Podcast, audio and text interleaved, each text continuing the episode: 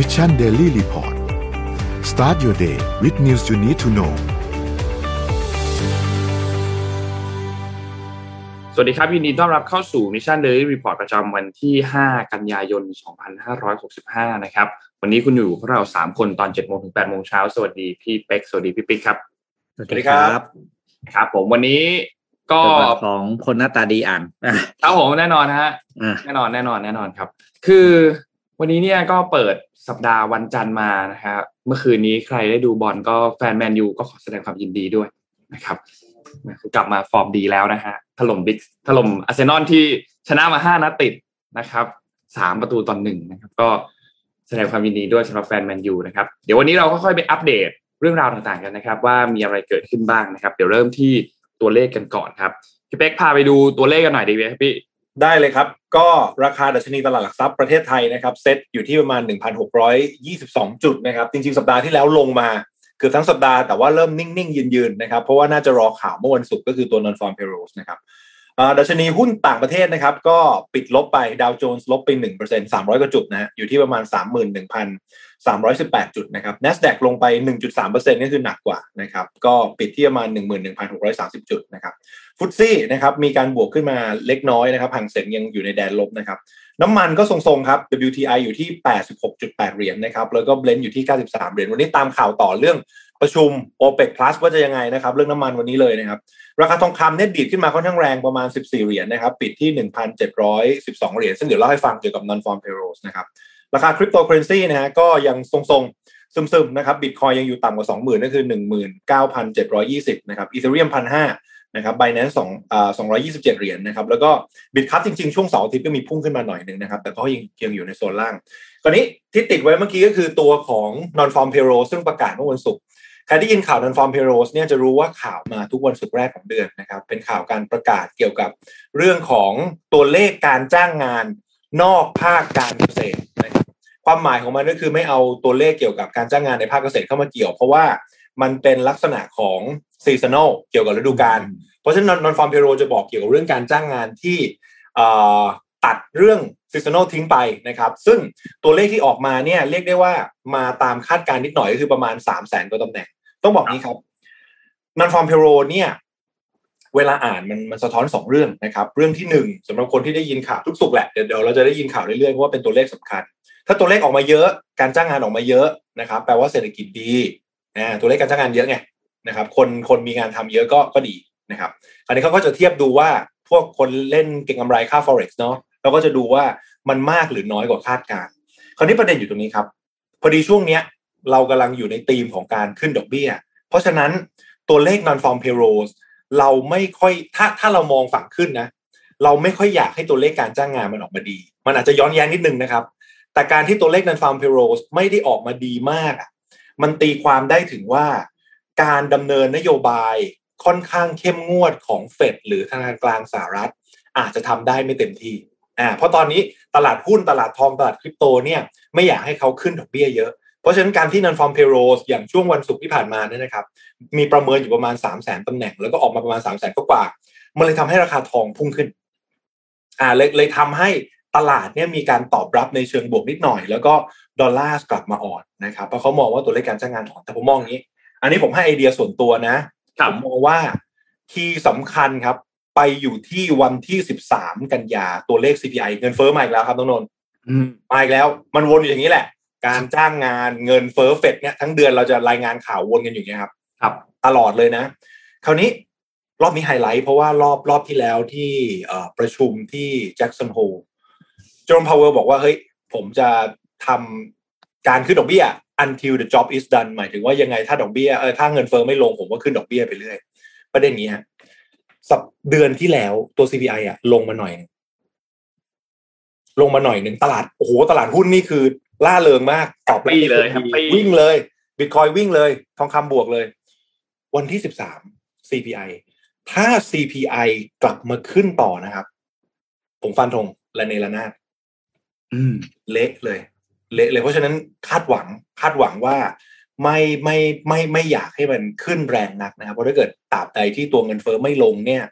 การขึ้นดอกเบี้ยก็ยังจะเป็นไปต่อเรื่อยๆนะครับ ใช่ แล้วก็โจมพาเวลก็พูดถึงเหมือนกันใช่ไหมพี่เป๊กล่าสุดที่ที่ที่ออกมาบอกว่าไม่ใช่เจอโรมพาวเวลล์เป็นประธาน เฟดอีกคนหนึ่งอีกสาขาหนึ่งเขาก็พูดคลิฟว่าแลนด์คลิฟแลนด์ครับคลิฟแลนด์ก็ก็บอกว่าเดี๋ยวก็ต้องขึ้นต้องแล้วต้องขึ้นคิดว่าต้องขึ้นอีกแบบแรงๆอีกครั้งหนึ่งจนถึงปลายปีด้วยน่าจะไปอยู่ที่ระดับประมาณสามถึงสี่เปอร์เซ็นใช่ไหมครับ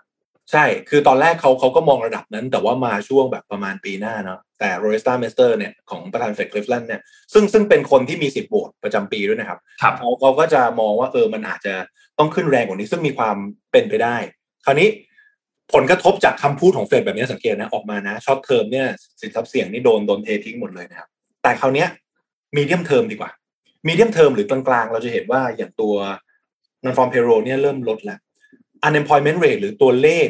ตัวเลขเขาเรียกอะไรครับ อัตราการว่างงานเริ่มพุ่งขึ้นมานิดๆนะเริ่มพุ่งขึ้นมานิดๆมุมมองก็จะกลายเป็นว่าถ้าเงินเฟ้อไม่ลง แล้วก็ต้องมีการขึ้นดอกเบี้ยเรื่อยๆเนี่ยโอเค ในมุมคนเก็งกำไรมันก็โดนเทสินทรัพย์เสี่ยงแหละแต่ภาพเศรษฐกิจจริงอะครับ ของมีเดียมเทอมอะมันจะกลายเป็นว่าการเร่งขึ้นดอกเบี้ยจะไม่หยุดแล้วคนจะตกงานเยอะกว่านี้ เราอาจจะได้ยินเสียงกรีดร้องของคนทำงานนะ ในช่วง Q4 เนี่ยหนักขึ้นเพราะว่าเวลาที่เศรษฐกิจมีปัญหาเนี่ยนะครับเขาจะปลดคนงานก่อนเพราะว่ามันเป็น cost สำคัญ คือเขาไม่สามารถที่จะเหมือนเขาเรียกอะไรอะ say no กับ supply supplier ได้ได้เร็วขนาดนั้น เพราะว่าเขาซื้อของมาก่อนถูกไหมแล้วคือคือพอยอดมันไม่มาเนี่ย แต่คืออย่างน้อยเนี่ยเขาสามารถให้คนน่ะ ออกได้ทันที ซึ่งเป็นการลด cost ไปเลยนะครับอืมคราวนี้ข่าวเศรษฐกิจทิ้งท้ายที่ต้องตามนะ มีวันนี้ครับ วันที่ 5 กันยาเนี่ยจะเป็นเรื่องของ OPEC Plus แล้ววันนี้นะ ดูดีๆ รายงานตัวเลขเงินเฟ้อของประเทศไทยครับ เดี๋ยวไปดูกันต่อนะ ว่าบ้านเราตัวเลขเงินเฟ้อเป็นยังไง วันที่ 8 มีการประชุม ECB วันที่ 13 มีการประกาศตัวเลข CPI ของ US ปลายเดือนวันของเฟดนะครับ 20 21 และประชุมกรงบ้านเรา 28 เดือนนี้ เต็มๆข่าวเศรษฐกิจเต็มๆไว้ติดตามกันครับน้องนนท์พี่ปิ๊กครับมีกันทุกสัปดาห์เลยครับ เดือนนี้เต็มที่ครับเดือนนี้ผันผวนแน่นอนมั่นใจนะครับ ติดตามกันไปกับ MDR Report นะครับของผมประมาณนี้ช่วงแรกครับเดี๋ยวพี่ต่อเป็กนิดหนึ่งเรื่องจ้างงานเมื่อกี้เป็กพูดเรื่องของนันฟาร์มเปโรอะไรต่างๆใช่ไหมตัวเลขออกมาที่บอกว่าต่ำกว่าคาดการณ์นิดหนึ่งใช่ไหมครับ แต่ประเด็นมันมีตรงนี้ มันมีมิติทางสังคมแผลมขึ้นมา แพลมก็เลยคือตัวเลขเนี่ย นั่นที่บอกสามแสนกว่าเนี่ยคือตัวเลขภาพรวมใช่ไหมครับ แต่พอเคาะไส้ในแล้วใจเห็นว่าตัวเลขของ unemployment rate กลุ่มที่เพิ่มขึ้นจริงๆเขาเรียกว่าเขาเรียกว่าไงนะ อัตราการเพิ่มของมันเนี่ยนะ มันกลายเป็นคนผิวสีกับ Hispanic อ๋อเหรอครับ โอ้อันนี่เพิ่งทราบอ่าอันนี้เป็นมิติที่กำลังถูกจับตามองนะ จะกลับมาอีกแล้วนะ ในเรื่องของการเขาเรียกว่าจ้างงานอย่างไม่เท่าเทียมอืมนึกออกไหมสมมติว่าคนคนว่างงานร้อยคนคนเป็นสมัครงานร้อยคนเนี่ย คนกลุ่มผิวขาวอาจจะได้รับคัดเลือกเข้าทำงานก่อน ตัวเลขมันบอกอย่างนี้ครับเขาบอกว่า black labor force ก็คือพี่ก็ต้องใช้ของใช้คำว่าคนผิวดำนะ เพราะว่าเขาใช้คำว่า black labor force นะคือใช้คำง่ายๆแล้วกัน ก็ตกลงมานิดหน่อยครับ ก็คือเขาเรียกว่า un unemployment rate เนี่ยก็คือขยับขึ้นเนี่ยตกลงก็คือเพิ่มขึ้นนิดหน่อยนะครับ จากไม่น้อยละจาก 4.5 เป็น 6.4เปอร์เซ็นก็เพิ่มขึ้น2เปอร์เซ็นตนะโดยประมาณในขณะที่กลุ่ม Hispanic เนี่ยก็คือกลุ่ม Spanish เนาะ Hispanic คือกลุ่มกลุ่มกลุ่มชาวเม็กซิกันที่อ่าข้ามไปไปทำงานอยู่ในสหรัฐอเมริกาเนี่ยก็เพิ่มขึ้นจาก 4 3.9 เป็น 6เปอร์เซ็นตัวเลขเนี้ยมันเป็นสัญญาณที่เริ่มกลับมามันจะต่อไปมันจะกลายเป็นปัญหา ทางสังคมต่อว่าการเอ้าทำไม unemployment rate หรือการการคัดเลือกคนเข้าทำงานเนี่ยตกลงมีการกีดกันหรือเปล่า หรือให้สิทธิ์คนผิวขาวมากกว่าคนสอ่าเขาเรียกว่าเชื้อชาติอื่นหรือเปล่าประเด็นนี้กำลังถูกจับตามองมาก แล้วก็กำลังเป็นแรงกดดันมหาศาลนะครับไปเฉพาะธุโดยเฉพาะธุรกิจที่เป็นธุรกิจบริการ เพราะว่าปกติธุรกิจบริการเนี่ยก็จะมีแรงงานสองกลุ่มนี้เยอะนะครับ แต่หลังๆเอ๊ะทำไมเกิด ปัญหาอะไรขึ้น เรื่องนี้ต้องจับตามอง ถ้าเดือนสิงหาคม ตัวเลขที่เราพูดเมื่อกี้คือเดือนกรกฎาคมถูกไหมครับ ถ้าเดือนสิงหาคมเปิดเผยออกมาแล้วยังเป็นเทรนด์แบบนี้อีก จะเป็นเดือนที่สามติดต่อกัน นั่นแปลว่าปัญหามิติทางสังคมจะกลับมาเยือนที่อเมริกาอีกรอบ แล้วรอบนี้ก็จะเป็นรอบที่เขาเรียกว่าเป็นรอบที่เท่าไหร่ก็ไม่รู้ที่มีการเขาเรียกว่าเปิดเผยตัวเลขแล้วก็กดดันเรื่องนี้ออกมาว่าทำไม ทำไมทำไมถึงมีลักษณะการจ้างงานแบบนี้ อันนี้ต้องจับตามองอีกเรื่องหนึ่งอืม โอ้ประเด็นนี้ถือว่าสมมุติถ้าถ้าถ้ามันยืดยาวอย่างที่พี่ปิ๊กบอกนะผมว่าจะเป็นปัญหาคือนอกจากปัญหาในเชิงเศรษฐกิจแล้วจะเป็นปัญหาในเชิงสังคม แล้วพอมีคนออกมาเรียกร้องเดี๋ยวเดี๋ยวเดี๋ยวเดี๋ยวจะเป็นปัญหาอะไรต่อละนะครัเอบอก็จะแบบวุ่นวายอีกอืมน่ากังวลน่ากัก็งวอย่าลลืครัมบว่าปัญหาเศรษฐกิจคือจุดตั้งต้นของทุกเรื่อง อืม คือไม่ว่าจะประเทศใดก็ตามนะครับ อันนี้แบบพูดได้เลยเหมือนกันหมดก็คือ ถ้าใช้คำว่าอะไรปากท้องของประชาชนไม่อิ่ม ประเทศนั้นไม่มีทางสงบสุข แล้วมันจะถูกอ่าไอ้คำว่าปากท้องไม่อิ่มมันจะแปลเป็นเรื่องสารพัดเรื่องได้หมด สังเกตดูว่าเราก็ได้เป๊กนนท์จำได้ไหมประเทศเอาเอาเอาเป็นว่า ประเทศไทยคือมียุคเศรษฐกิจรุ่งเรืองมากๆ ยุคหนึ่งใช่ไหมยุคก็ประมาณทักปีสองพันซัมติงนะสองพันต้นๆนะช่วงนั้นแบบเราเขาเรียกว่าหลันล้ามากเลยอะ ครับช่วงเศรษฐกิจดี แต่ประเทศไทยก็ยังมีคนจนนะ แต่คนจนตอนนั้น ก็เหมือนถูกเขาเรียกไงนะ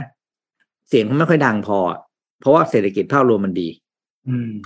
อ่า แต่พอพอมามาปัจจุบันเนี่ยช่วงสี่ห้าปีหลังนี่พอเศรษฐกิจไม่ดีปุ๊บเนี่ยไอ้เสียงคนจนเขาพูดเรื่องเดิมนะการเข้าถึงโอกาสน้อย การศึกษาไม่ไม่พอค่าเรียนแพงทุกอย่างเขาพูดเหมือนเดิมเลย แต่ว่าเสียงมันดังไม่เท่ากัน เพราะเนี่ยนี่คือเศรษฐกิจเนี่ยอืมโอ้โห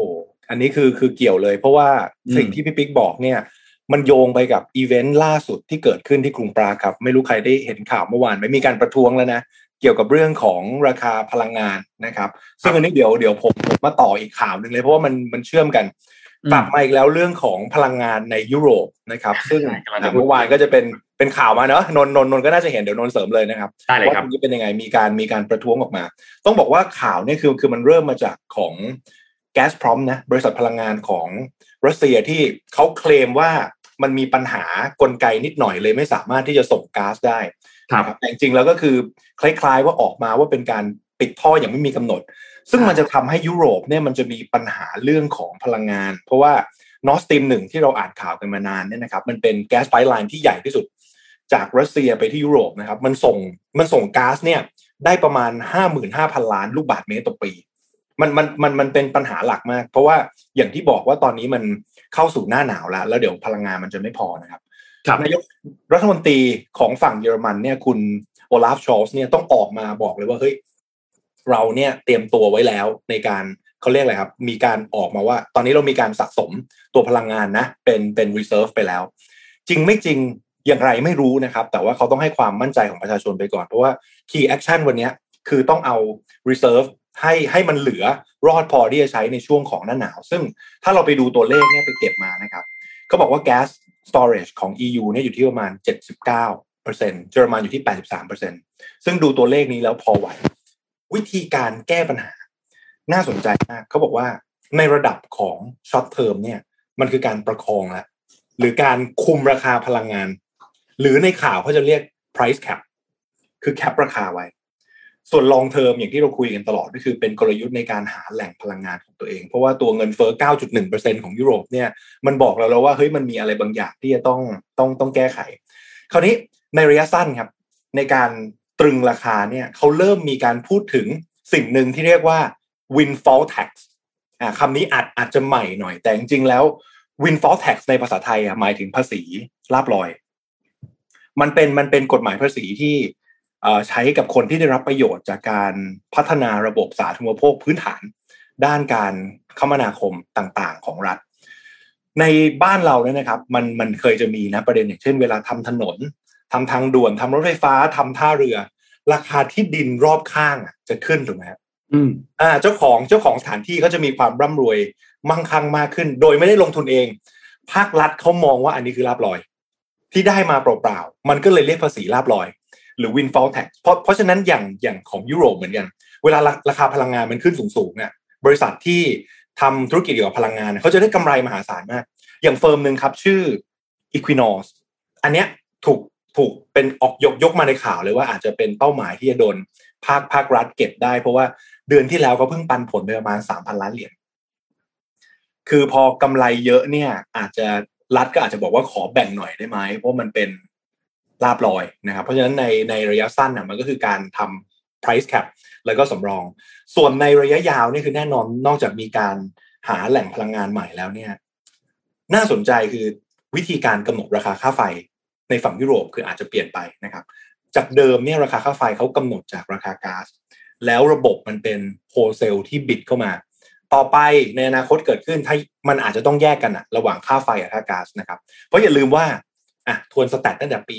2020 นะ น้ำมันขึ้นมา 50%ถ่านหินขึ้นมา 600%ราคาก๊าซขึ้นมา 1,900%แล้วก็ย้ำในประโยคเดิมที่เราคุยกันเมื่อสัปดาห์ที่แล้วนะครับ โลกเราไม่เคยขาดแคลนพลังงาน แต่มันขาดแคลนพลังงานราคาถูก ยุโรปอะยังไงก็มีพลังงานใช้ถ้ายอมจ่าย เพราะฉะนั้นเรื่องนี้ไม่ใช่แค่เรื่องของปริมาณ แต่เป็นเรื่องของราคาที่ต้องจ่าย และสงครามครั้งนี้จะตัดสินกันที่หน้าหนาวครับพี่ปีน้องนนท์ครับครับนว่าหน้าหนาวเนี่ยเป็นสงครามที่ใหญ่มากเลยนะอืมสำหรับสำหรับตัวสำหรับประเทศที่ต้องเผชิญกับกับสภาพอากาศที่มันแบบ extreme weather ในช่วงนี้ด้วยนะครับนว่าน่ากลัวและที่สำคัญก็คืออย่างที่พี่เป๊กพูดถึงครับว่าไอตัวท่อตัวเนี้ยเขาก่อนหน้านี้เนี่ย สมมติก่อนหน้านี้เขาส่งกันร้อยเปอร์เซ็นเนี่ยพอมีสงครามเนี่ย ตอนนั้นก็ยังร้อยอยู่ แต่พอสักพักหลังจากนั้นเนี่ยเริ่มลดมาละอืมลดมาเรื่อยๆไอตัว Nord Stream หนึ่งเนี่ยที่ที่ที่เราพูดถึงกันเนี่ยนะครับลดมาเรื่อยแต่ณที่ณปัจจุบันเนี่ยคือมันปิดเลยใช่ไหมครับพี่เป๊กใช่ครับมันศูนย์มันไม่มีการส่งมาอีกแล้ว แม้ว่าจะมีการพูดถึงว่า เอ้ยน้ำมันมันรั่วต้องมีการซ่อมบำรุงอืมรักษาอะไรต่างๆ แต่เราก็รู้กันดีอะเนาะว่าเหตุผลเบื้องหลังจริงๆแล้ว ไม่ไม่ใช่เรื่องซ่อมไม่ใช่เรื่องอะไรหรอก แต่ว่าเป็นเครื่องมือเกี่ยวข้องกับเรื่องของการ ที่เราที่ทางยุโรปแซงชั่นไปหาทางรัสเซียนะครับ และประเด็นก็คือไอ้ท่อตัวนี้มันสำคัญมากด้วยนะทำให้ต้นทุนพลังงานต่างๆสูงขึ้นเดี๋ยวหลังจากนี้นว่าน่ากลัว แม้ว่าก่อนหน้านี้จะมีข่าวว่าเอยุโรปเริ่มมีการเขาเรียกว่าตุนพลังงานกันไว้เตรียมไว้สำหรับหน้าหนาวเนี่ยเฮ้ยค่อนข้างพร้อมแล้วล่ะค่อนข้างโอเค มีอยู่ช่วงหนึ่งตัวเลขต่างๆ ก็ดีขึ้นชัดเจนนะครับ แต่ว่าการปิดท่อในครั้งนี้เนี่ยก็ไม่แน่นะว่า ว่าหลังจากนี้เนี่ย จะเป็นอย่างไร เพราะว่าอย่างเยอรมนีเนี่ยพึ่งพารัสเซียเยอะมากนะครับ โดยเฉพาะในเรื่องของพลังงานนยนะครับ แต่ว่าเขาก็มีการเปิดเผยตัวเลขออกมาว่าปริมาณก๊าซที่เก็บไว้เนี่ยก็เพิ่มขึ้นเร็วกว่าที่เขาคิดไว้นะครับ แต่ว่านี่แหละก็เป็นการกดดันในเรียกว่าช่วงโค้งสุดท้ายแล้วล่ะว่า เออ ก่อนที่จะเข้าช่วงฤดูหนาวเนี่ยนี่คือการกดดันจากฝั่งรัสเซียครั้งสุดท้ายแล้วว่า เออนี่มันเป็นเขาเขาจะเล่นทางเนี้ย และเนี่ยเป็นเป็นไพ่ใบหนึ่งที่ทางรัสเซียถือไว้แล้วเหนือกว่านะครับรอติดตามเรื่องนี้ดูครับว่าว่าจะเป็นอย่างไร แต่ว่าราคาก๊าซตั้งแต่ปีที่แล้วสิงหามาถึงจนปีนี้เนี่ย 400เปอร์เซ็นตนะครับ ที่ขึ้นมา 400เปอร์เซ็นคือขึ้นสี่เท่านะครับ แพงมากแพงมาก คือมันมีภาพหนึ่งใน Twitter แต่พอดียังยังไม่ได้สืบแหล่งที่มาว่าถูกต้องไหมเลยยังไม่ได้หยิบมาคุยนะครับ แต่ว่าเกริ่นๆก็คือว่าเอ่อที่เป็นตลกร้ายก็คือ รัสเซียเนี่ยเขาขายพลังงานราคาถูกให้จีนใช่ไหมยุโรปก็เลยไปซื้อต่อจากจีนครับแล้วก็ขนส่งทางเรือเข้ามาเออแล้วคือมันมันมันก็วนลูปกลับมา ก็เลยบอกว่าเฮ้ยเรื่องของหน้าหนาวเนี่ยบางทีมันอาจจะไม่ใช่เรื่องของพลังงานไม่ไม่ใช่เรื่องของปริมาณที่ไม่พอนะ แต่ยุโรปอะ มีตังค์จ่ายแค่ไหน กับราคาพลังงานราคาสูงใช่ก็ก็ก็ก็ต้องดูกันต่อ ดูกันต่อนะครับ ว่าเกมครับเกมนี้จะจะเล่นยังไง คือมันเป็นมันเป็น เกมการเมืองที่เป็นหน้าหน้าประวัติศาสตร์โลกอันหนึ่งนะเป็นการเดินหมากอย่างหนึ่งเลยว่าเฮ้ยตอนแรกยุโรปไปแซงชั่นเขาแล้วปรากฏตัวเองโดนหนักที่สุดใช่แล้วส่วน US ที่ไปบอกให้ยูให้เย้ยวเย้ยวสู้กันอะไรอย่างเงี้ยก็ขายก๊าซกับขายอะไรให้กับยุโรปได้เต็มที่เออก็ก็เป็นเรื่องที่น่าเรียนรู้ต่อครับ ครับถูกต้องครับ แล้วก็อ๋อพูดถึงตัวเลขนิดเดียวคือตัวเลขของเอ่อคลังก๊าซสำรองของยุโรปเนี่ย ถ้าในในช่วงฤดูหนาวเนี่ยจริงๆแล้วควรจะต้องมีอย่างน้อยเนี่ยคือ80เปอร์เซ็นต์อืมแต่ณปัจจุบันเนี่ยที่เติมเข้าไปแล้วเนี่ยคือ60เปอร์เซ็นยังขาดอีก20เปอร์เซ็นที่จำเป็นอยู่ ถ้าไม่ได้อีก20เปอร์เซ็นที่เหลือเนี่ยช่วงฤดูหนาวยุโรปน่าจะหนักครับ และถ้าคุณเตรียมไว้ไม่เพียงพอก่อนที่จะถึงช่วงนั้นเนี่ยแล้วไปสมมติไปถึงช่วงนั้น แล้วความต้องคุณยังต้องการอีกประมาณนักสิบเปอร์เซ็นสิบห้าเปอร์เซ็นเนี่ยคนที่เป็นคนถือตัวก๊าซธรรมชาติอะ เขามีสิทธิ์ที่จะขึ้นราคาคุณมหาศาลเลยล่ะ เพราะว่าเขารู้ว่าคุณแบบคุณต้องใช้อะยังไงคุณก็ต้องเอาอะดีมานคุณมันแบบขึ้นพุ่งสูงมากเลย ก็น่าเป็นห่วงครับสำหรับเรื่องนี้ที่ยุโรปครับนนท์พามาดูต่อครับ พี่เป๊กพี่ปีครับ เกี่ยวกับที่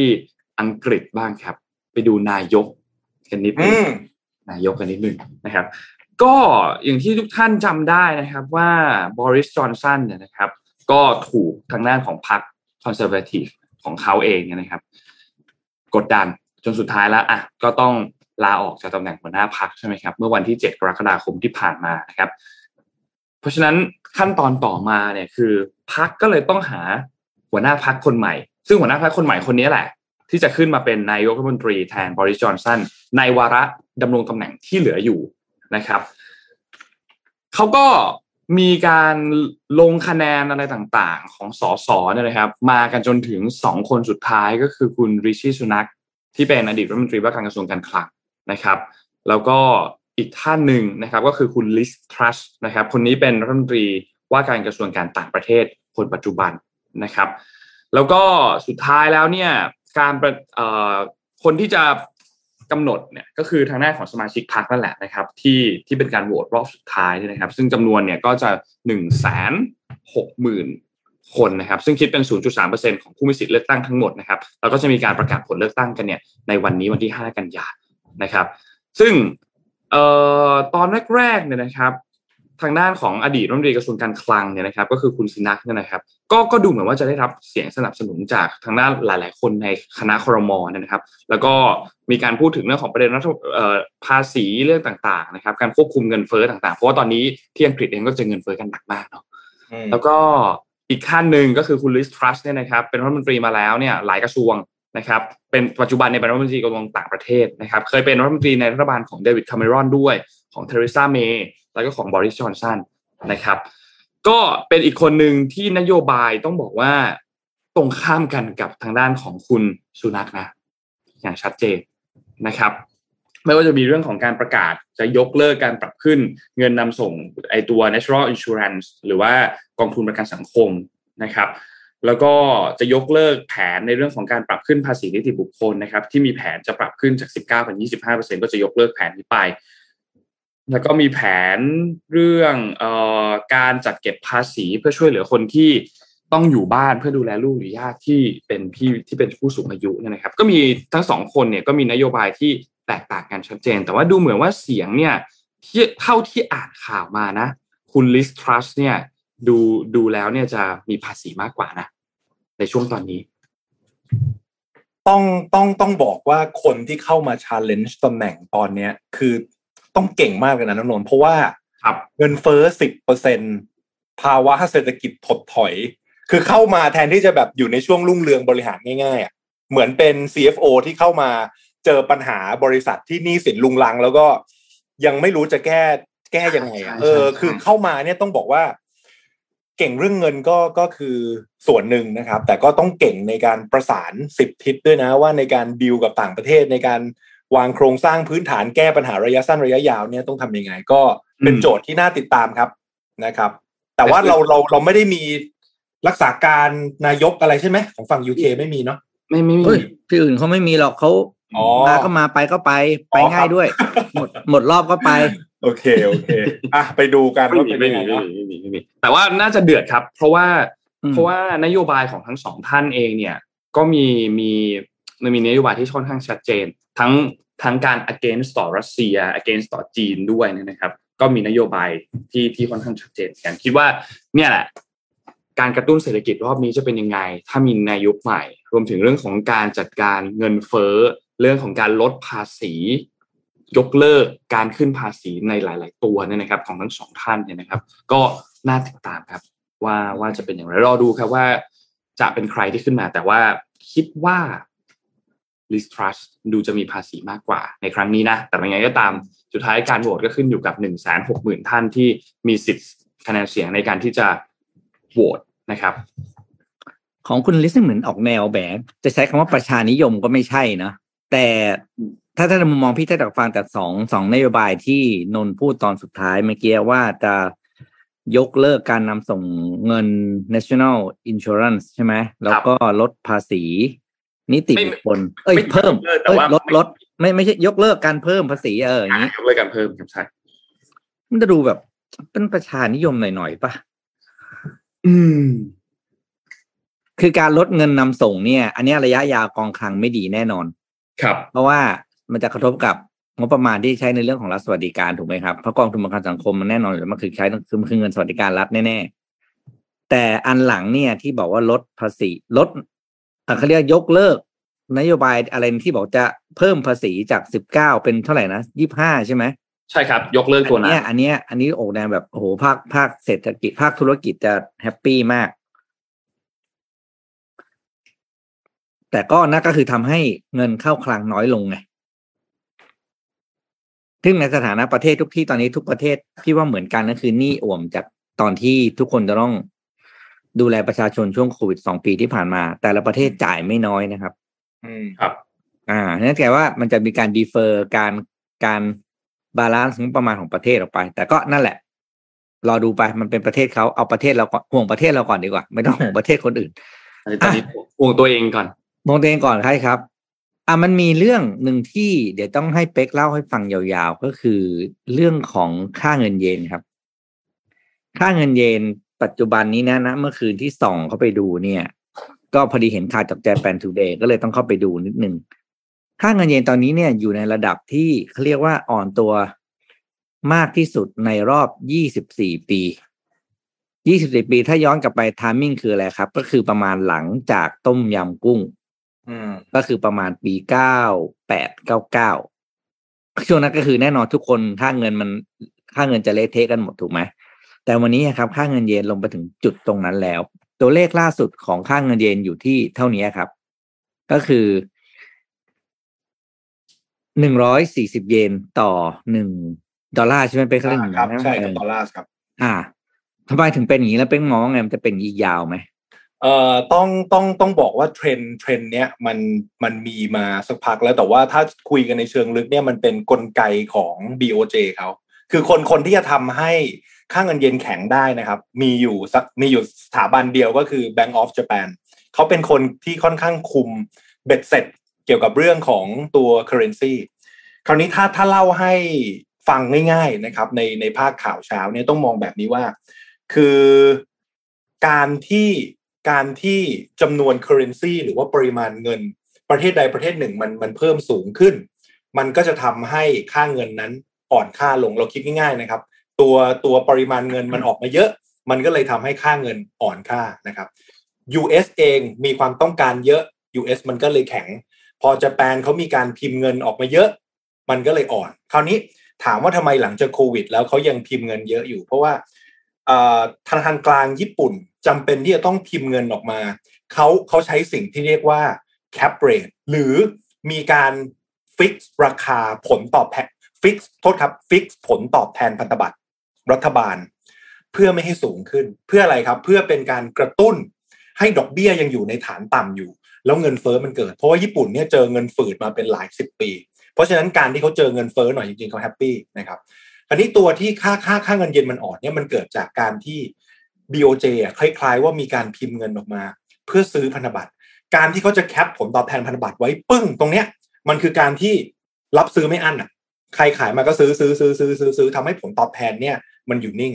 พอเขามีการพิมพ์เงินออกมา ในการใช้ปริมาณเงินค่อนข้างสูงนะครับมันนี่สปายมันอยู่ในระบบแบงค์เนี่ยค่อนข้างเยอะ มันเลยทำให้มูลค่าของเยนเนี่ยมันลดลง อันนี้คือข้อหนึ่งข้อสองเมื่อเกิดความแตกต่างกันเกินไประหว่างผลตอบแทนดอกเบี้ยของพันธบัตรญี่ปุ่น กับผลตอบแทนพันธบัตร US หรือแม้แต่ผลตอบแทนของประเทศอื่น พอยิวมันต่างกันมากเกินไป เลยทำให้เงินไหลออก พอเงินไหลออกเสร็จปุ๊บก็จะมีการเทขาย currency ของประเทศนั้นๆ มากขึ้น แล้วบวกกับฐานะการเงิน ฐานะการคลัง ฐานะการเงินของประเทศญี่ปุ่นตอนนี้นะครับ ก็จะแย่ลงเรื่อยๆ เพราะว่าเขาเป็น net import ของราคาน้ำมันราคาพลังงาน พอเกิดปัญหาราคาพลังงานตรงนี้เข้ามา ก็เลยก็เลยเป็นเป็นปัญหาให้เขาเขาเรียกอะไรครับทำให้ฐานะการเงินเขาแย่ลงไปอีก เพราะฉะนั้นโดยสรุปแล้วพูดถึงภายในฐานะการเงินประเทศตัวเอง ก็ อ่อนแอลง นโยบายการเงินของประเทศตัวเองก็มีการปั๊มเงินเยนออกมาในการกดผลตอบแทนพันธบัตรไว้ supply มันเพิ่ม ค่าเงินก็อ่อนค่า บวกกับ US ดอลลาร์มันแข็งยิวมันต่างกันเงินมันก็ไหลออก เพราะฉะนั้นด้วย3 factor หลักๆเนี่ยครับเลยทำให้ตั้งแต่ต้นปีเป็นต้นมานะค่าเงินเยนมันอ่อนไม่หยุดเลยครับพี่เป๊กและกลไกนี้จะเป็นไปเรื่อยๆ ถ้า 3 ข้อนี้ที่ว่ามาไม่ได้ดีขึ้น เพราะฉะนั้นถ้าเราจะลุ้น ว่าเงินเยนจะกลับมาแข็งค่า ก็ต้องบอกว่า BOJ จะต้องยกเลิกการซื้อพันธบัตรแต่ฟังดีๆนะครับ การยกเลิกการซื้อพันธบัตรแปลว่าการยกเลิก cap rate ผลตอบแทนพันธบัตรคนที่เดือดร้อนจะเป็นกองทุนประกันสังคม กองทุนบำนาญกองทุนต่างๆ ที่ลงทุนในพันธบัตรญี่ปุ่นเพราะฉะนั้นเขาไม่ยอม เพราะฉะนั้นเขาไม่ยอม แปลว่า ตอนเนี้ยญี่ปุ่นก็ต้องยอมให้ค่าเงินตัวเองอ่อนค่าไปเรื่อยๆ ซึ่งอย่างที่เราคุยกันใน ต้นรายการนั่นคือว่า ผมมามองว่าถ้าสมมุติวันที่ 28 กันยานะกนงบ้านเราขึ้นดอกเบี้ย แล้วบาทแข็งแล้วเงินเยนประมาณนี้นะครับ นี่คือโอกาสในการเที่ยวญี่ปุ่น ในรอบประมาณ 20-30 ปีอะราคาถูกอะโอกาสมาเลยครับพี่ปิ๊กทุกอย่างทุกอย่างจะถูกลงประมาณหนึ่งในหนูเรียกว่าหนูจะบอกหนึ่งในสิบก็เกินไป ประมาณเท่าไหร่สิบห้าเปอร์เซ็นเนาะเป้งเนาะจริงตั้งแต่ต้นปีมาแล้วเนี่ยมันจะๆประอ่ามาณใช่ใช่ครับใช่ครับเอใช่อครับตั้งแต่ต้นปีนะเออประมาณเทีสิยบกับห้า US เปอร์เซ็นแล้วอะ ใช่ครับมันมันอ่อนประมาณนั้น แล้วตอนนี้ญี่ปุ่นก็กำลังเขาเรียกอะไรมีกฎเกณฑ์มีข่าวมาว่าจะผ่อนคลายเนาะกฎเกณฑ์การเข้าประเทศการเข้าซึ่งผมเชื่อว่า Q4 นี้ถ้าไปญี่ปุ่นเนี่ยรับรองว่าเจอโอ้โหคนไทยเต็มคิดแน่ว่านอไปนสนามหลวงผมั่นใจคิดว่าไปอะไรนะคิดว่าไปเดินสยามอะอะไรเงี้ยเออมีแต่ผมคนมั่ไทนใจยนะมั่นใจว่าแน่นอนเพราะว่าผมมาอยู่อยู่อยู่ญี่ปุ่นมาเกือบสิบปีใช่ไหมครับ ตอนที่ไปเรียนต่อโทแล้วก็ไปทำงานอะช่วงอะเขาเรียกอะไรอะ เดือนสี่อะซากุระ ไปเดินชินจูกุ ไปเดินอิเคบุกุโระไปเดินชินจูกุเนี่ยโอ้โหพี่ไทยเรา เยอะมากหนาแน่นหนาแน่นหนาแน่นครับหนาแน่นหนาแน่นหนาหนาแน่นแน่นหนาแน่นหนาแน่นนะครับประมาณนั้นก็เป็นเป็นเหตุการณ์ที่เรียกได้ว่าเป็นเขาเรียกอะไรเป็นวิกฤตในฝั่งของเศรษฐกิจนะเพราะว่าการที่ currency อ่อนค่าแล้วก็มีปัญหาเรื่องพลังงานเป็นอย่างนี้ แต่ถ้าเกิดว่าโอกาสที่ซ่อนอยู่ก็มองในมุมผู้บริโภคแล้วกันนะครับ ว่าเป็นโอกาสในการซื้อของใครที่ชอบอะไรที่เป็นญี่ปุ่นเนี่ยผมว่ารอบเนี้ยคุ้มค่าแน่นอนในรอบ 20-30ปีนะ บอกเลยอืมครับบ่อยครับ แต่สิ่งหนึ่งที่พี่เป็นห่วงก็คือพี่ก็ก็เป็นห่วงก็เป็นห่วงแหละ แต่มันก็ก็คงเข้าใจได้นะ ก็คือ เมื่อญี่ปุ่นเปิดประเทศให้ไปเที่ยวอาตีซะว่าคนไทยไปแสนคนนี่คือน้อยมากนะเป็งเนาะสำหรับคนไทยไปเที่ยวญี่ปุ่นแสนคนเนี่ยน้อยมาก ครับ ตีซะว่าเอาเงินไปใช้คนละ เที่ยวหนึ่งต้องมีสองหมื่นอย่างน้อยนะแย่ๆสองไม่รวมตั๋วกับที่ไม่รวมตั๋วที่พักนะครับอืมครับ กินอยู่ช้อปปิ้งนะซึ่งเราเป็นมันก็เป็นความความเป็นรางวัลชีวิตไม่ว่ากันอ่าเป๊กคอยดูค่าเงินตอนนั้น แล้วเงินเขาเรียกเงินที่หมุนเวียนในประเทศมันจะหายออกไป อืมถึงตอนนั้นนะครับ ธุรกิจ อ่า ที่เป็น service business บ้านเราโรงแรมอะไรต่างๆ ที่ตอนนี้กำลัง enjoy นะปัจจุบันคือ enjoy มากถูกไหม